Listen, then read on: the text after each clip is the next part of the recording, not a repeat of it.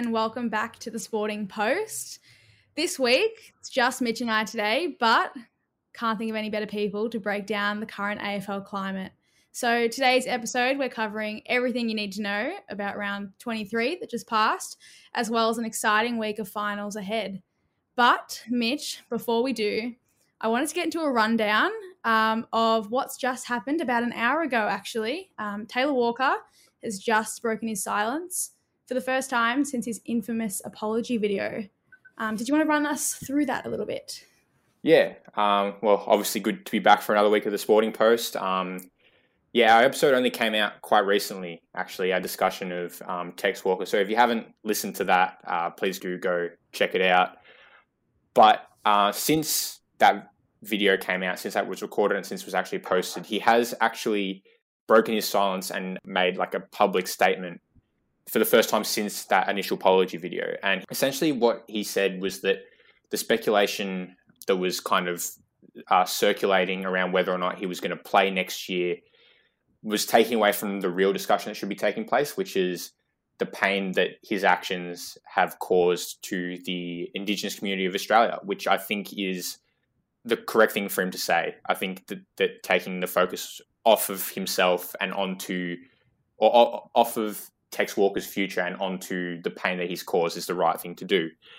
And just a quote from him directly to me at the moment, playing is not my priority. It's repairing relationships with the people that I've hurt is my main priority, was his comment to reporters today. And he did actually also confirm that he initially denied the comment that making the comment when the investigation first started and said that he panicked and was scared. That's a that's a direct quote.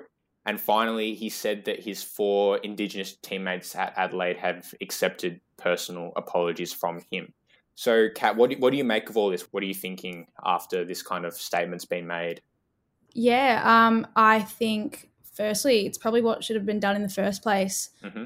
Again, we covered it last week, so definitely check out our recent episode.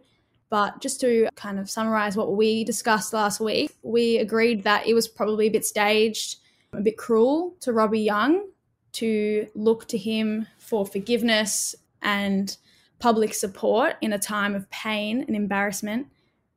So, yeah, I believe it is a step in the right direction by redirecting the media from his contract speculation back to the issue at hand, which was racist comments and racial slurs that are completely unacceptable. Yeah. I do think it was interesting. He initially denied it. I think it was quite childish, to be honest, and it poses questions of was he really sorry or does he sorry that he got caught? Yeah, it is a good question. Yeah. Again, it is a step in the right direction and every, not everyone's perfect. But yeah, it definitely was the right thing to do after the last week's apology video. Yeah. I guess in terms of his, you know, statement about initially denying it. I think it is brave for him to come out and actually say that he did initially deny it. Absolutely. And I also think that if if if you or I were in that position, you know, like and you've been confronted with these allegations, your natural impulse is to deny it. So I think that that specific thing, you know, I think we should give him a bit of lenience on that. But obviously, the rest of it, he's been right. He's right to have been contrite and to have come out and apologized. And yeah, I think again, the discussion needs to stay off kind of his playing future because I think that that sends the message that what ultimately matters to us is footy mm-hmm. and sport. And I think that's not the issue at hand at the moment. It is the treatment, our treatment of the Indigenous people in our community. And I think that that's the discussion that needs to really be had rather than, you know, is Tex Walker going to be an Adelaide Crow next year? I don't think that's really a discussion that needs to be happening right at this moment. Agree, completely agree there. I also think if it was any other person in a normal job, an office job, you'd be let go, you'd be fired. Yeah, oh, absolutely. Yeah. So for it to be on such a large stage, I think there definitely has to be a strong stance taken against it, especially after what's happened with Adam Goodes and the AFL admitting that they handled it wrong. Well, this is your chance to take the steps in the future to correct what we've done. Yeah, and look, we'll. Uh, I guess we'll probably leave that there. We obviously we've had a we've had a pretty in depth discussion about it in previous episodes, but we did want to just keep you guys um, our loyal listeners up to date with that entire story and you know give you guys our thoughts on it. But there has been another big story about someone else's future in the AFL. So, Kat, did you want to take us through uh, the Carlton slash David Teague saga and where we're at with that? Yeah. So, as of today, after a very drawn out investigation and decision making process, leaving a lot of people in the dark, members, staff, players, um, David Teague has officially departed Carlton after his two year tenure as the head coach. So, an email was sent out to Carlton members. Firstly, that's where journalists have kind of sourced this. President Luke Sayers says that the investigation identified that there has been, and I quote, confusion associated with the game plan at times, and on field, the team has underdelivered in its ability to consistently defend, win the contest, and apply pressure. Mm-hmm. So, definitely things that have been discussed in the media, criticisms of Carlton's game. But I think it was interesting that he highlighted there was confusion. So there's obviously through the review, it's exposed a lack of communication between the players and the coaches. So it is interesting to see that. In my opinion, definitely interesting timing with Clarko officially pulling out of the coaching Yeah. uh, race. So I'm not sure if Ross Lyon comes in there. But yeah, I probably am not, as a Carlton fan, I'm not the biggest supporter of letting Teague go in a time like this. Yeah, but I think after you know Teague's um, agent had gone on the air and kind of roasted Carlton for their for their handling of this whole thing, yeah. and also got on Ross Lyon's case for kind of voicing his intent on pursuing the Carlton job when Teague was still technically the coach of Carlton at that time. Yeah. I think it would have been difficult for them to keep Teague around after all that. And Teague had kind of said publicly that he didn't think it was a very professional investigation when everyone knew about it taking place, hmm which is fair comment, I think.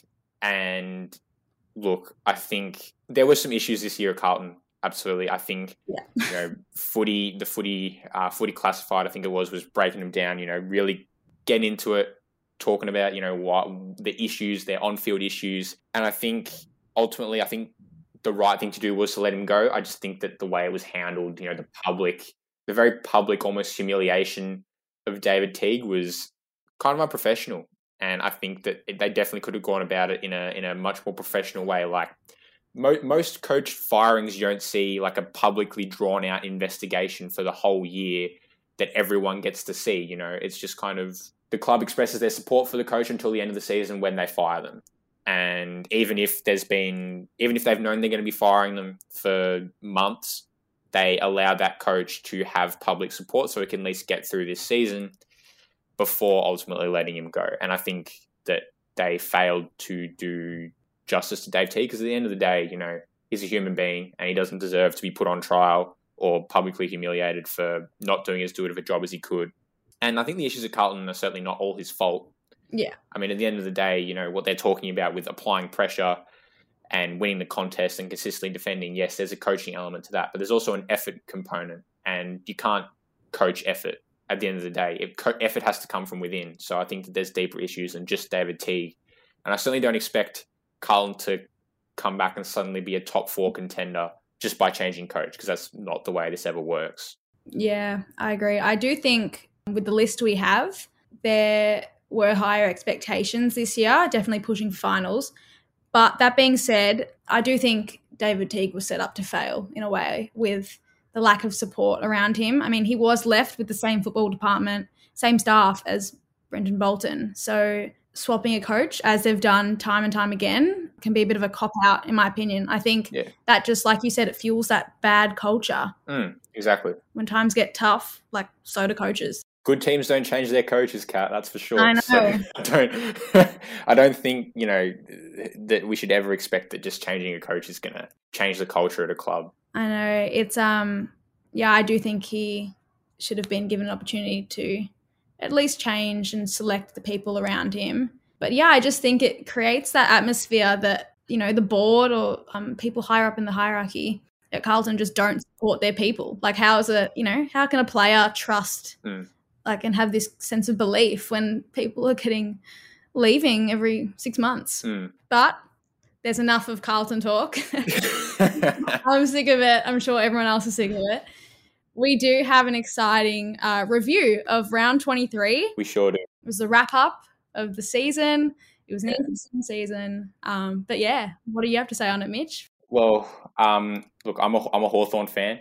so round 23 was certainly an emotional weekend for me. First up, obviously, Shaun Burgoyne, who it should be noted was obviously a Port Adelaide player for the first kind of two fifths of his career, I suppose, and won a flag with them in 2004. He was actually the last active player to have played in a grand final before 2007. Wow. So now nowadays, I think Joel Selwood is now uh, that that 2007 Geelong Cats team is the last team or last play or last team to have an active player. So yeah, 407 games. He's only the fifth player in AFL history to reach the 400 game milestone, and just a just a remarkable career. I mean, he's certainly one of the all time greats. And you know, even later on in his career, as much as he was obviously on the back end of it, you know, he was always still a good player, and there was never kind of sense that he was just hanging on by a thread. You know, I feel like he could have played on if he really wanted to, mm. but I'm glad that he he stepped away graciously, and when he did, and you know, when when he was brought in to Hawthorn in I think 2010, if memory serves me correct, you know, the idea was that maybe he'd be there for two or three years. Because at that stage, he already played 150 odd games, and it was kind of like, you know, he's he's probably at the later stage of his career, certainly on the back end of his career by that stage. And he's gone out and played another 11 years, another 250 games, which is just really remarkable and such a great achievement. And the other individual who departed Hawthorn was a fellow by the name of Alastair Clarkson. now, Clarko has been Hawthorn's coach for 17 years, won four premierships, really brought the club a club that was on the brink of merging, of on destruction, of financial ruin, and brought it to prosperity. At least for a number of years there, we were we won four flags, three in a row, had a host of terrific players come and go from our club, all under Clarko's stewardship. And as disappointing as it was to see him leave in such auspicious circumstances, you know, with the whole Sam Mitchell program that they were trying to run there, which I just didn't support at all. That shouldn't take away from what a remarkable career he's had. And I think we should all just look back and think about what an incredible coach he is and, you know, what he's achieved as as a coach uh, over his 17 years in the brown and gold. But Kat, there were a couple of other players who also hung up the boots and actually played against Hawthorn or were whose teams were playing against Hawthorn in that last match. You want to talk us through that one? Yeah. So, firstly, it was a Hawthorn Richmond game, a draw, which is quite remarkable. Remarkable, yeah. Um, quite fitting for the situation, to be honest. Yeah. Um, you have those both teams who have experienced such success in the modern era. So we had Clarko obviously leaving, then we had Bachar Houli, who unfortunately didn't get to play his final game out interesting that he made comments. Um, I believe it was like a week before he announced his retirement. He said he wasn't going to retire. so there's obviously some been a change of heart somewhere along the road. Yeah, which is a bit sad to see. Dave Astbury as well departing the game. So yeah, we've got some greats there leaving, which is unfortunate. But moving on, we did have the Dogs versus Port Adelaide game. That was a bit of a thriller there, a late comeback as the Dogs led the whole game. Another exciting one, which I'm sure everyone's still thinking of, especially Geelong supporters, I imagine. Geelong versus Melbourne. So it was 81 Melbourne's way, played at GMHBA actually, and Max Gawn after the final siren. So to wrap it up, Geelong actually led by 44 points halfway through the third quarter for then Melbourne to kick six goals in a row to none in the final quarter. So pretty remarkable effort from Melbourne. Yeah. They've claimed their first minor premiership since um, 1964, which was the last time they actually won the premiership. So it could be interesting to see if history repeats itself. But yeah, you have to say, did you end up watching it? I did watch it, and I certainly watched um, Maxi Gawn kick a what was a pretty straightforward goal, but it was, it was pretty. It's pretty a remarkable comeback, and you know, I just think that um, it bodes well for Melbourne's um, prospects in this final series. You know, to be able to come back against another top four side and you know not be, I guess, overwhelmed by the occasion, overwhelmed by the stage, overwhelmed by the moment, to then come through with a pretty remarkable comeback says a lot about their them as a team. Absolutely. And yeah, so I, I think that it puts them in really good stead for a, a, pretty strong finals campaign. Absolutely. And it's exactly what you want your captain to do. Yeah. In times of stress. Moving on again back to retirements. We had the iconic Eddie Betts hang up the boots on his 350th game. It was pretty emotional. I did want to mention, which I don't think has been highlighted too much, but I thought it was quite classy from the Giants. They presented Eddie with a gift. It was like a wine and their indigenous Guernsey, which they actually wore in honor of him on his last game. So I was a big fan of that. And I think despite the pretty woeful effort from the Blues, um, it was a half average way to send him off. Certainly wasn't a Hawthorn versus Richmond way to send a, a club legend off. But we should also probably jump into a finals preview because obviously, you know, the real season started essentially, the finals, which is what we're all waiting for. Kat, do you want to take us through a couple of games that we've got coming up? Yeah, so first up, Friday night, blockbuster. We've got Port versus Geelong at Adelaide Oval. So I don't know about you, but I'm pretty intrigued about this one. I know Fantasia is expected to return. Um, Georgiades has a chance, despite him expecting to miss a couple weeks off with his hamstring. Typically, I would say Geelong would take this one out, but you never know with Geelong in a final. I don't know. Early on, they do like to make it difficult for themselves. Yeah. That being said, you have um, Mitch Duncan returning, but then Zach Tuohy out. So, what do you have to say about that? uh, yeah, I, th- I, think it'll be an interesting contest. And, you know, as you said, Geelong aren't the most reliable team in finals, mm. but they certainly have experience on their side in terms of experience playing in finals. So I think that that will put them in good shape. And I certainly wouldn't pick against them this week. We'll say that. Absolutely. Moving on to the Sydney Derby. Sydney Swans versus Greater Western Sydney Giants being played in Tasmania, as you would expect. Yeah. um, so we do have a couple of potential outs. Uh, Callum Mills could be out due to an Achilles injury. He was, which he suffered late round 23 against Gold Coast and Josh Kennedy also a potential out for that match, which could be pretty significant. But I think the big story around Sydney in this finals is Buddy Franklin. I mean, he's sitting on currently 992 goals.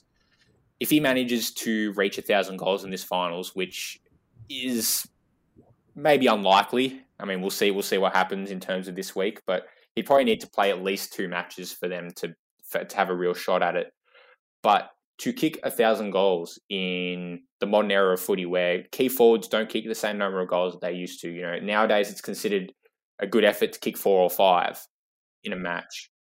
Whereas, you know, back in the day, Plugger was kicking nine or ten goals almost weekly. Yeah. So I think it'll be pretty pretty incredible for him to achieve that, and we'll see whether he can do it uh, this year, whether he has to wait until next season. Kat, do you have do you have anything to say about that? I'm just super excited. I've always been a fan of Buddy. I did see that they're putting extra security on in case people decide that they have the right to run onto the field. Yeah. but um, I completely agree with you. The game has changed so much, being so defensively structured, that sometimes you look at old legends and you think, would you be able to kind of stand out in a game like it is today? Yeah, that's a good question. I mean, Would Plugger, who was obviously very much a full forward and kind of made his living in in the uh, in the goal square and leading out from the goal square, didn't really move up the ground very much. Would he be able to compete with a Buddy Franklin in terms of Buddy's obviously a tremendously versatile player who can move up the ground and play in the midfield, or even like a Matthew Richardson was kind of the pioneer of that. You know, played on the wing in the later part of his career. So I think it is interesting. You know, goal like the big key forwards don't get the recognition nowadays because they don't kick the same number of goals that they used to, but that's almost because they've taken on a like a greater role. Yeah. In terms of playing more up the ground and being more involved in the transition towards the forward line. Uh, we do have a couple of other games to get through as well, just moving off of Buddy. Uh, Melbourne and the Brisbane Lions are playing Saturday night at Adelaide Oval. Uh, what, what did you have to say about that? Yeah, so as you said, Saturday night. I think it's going to be interesting. Obviously, minor premiers.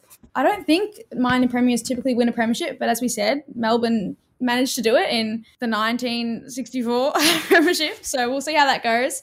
I personally, I have no idea about this game, to be honest. I think Lions have been good. Last year, they really pushed for it and they seem to fire up. We've got Mitch Robinson likely to return, Harris Andrews. He's always a factor. Mitch Robinson, that is. He's super fiery, brings so much energy to the team. Yeah. Yeah. I think Dees will be looking for Trent Rivers to step up, solidify, and hopefully elevate his reputation.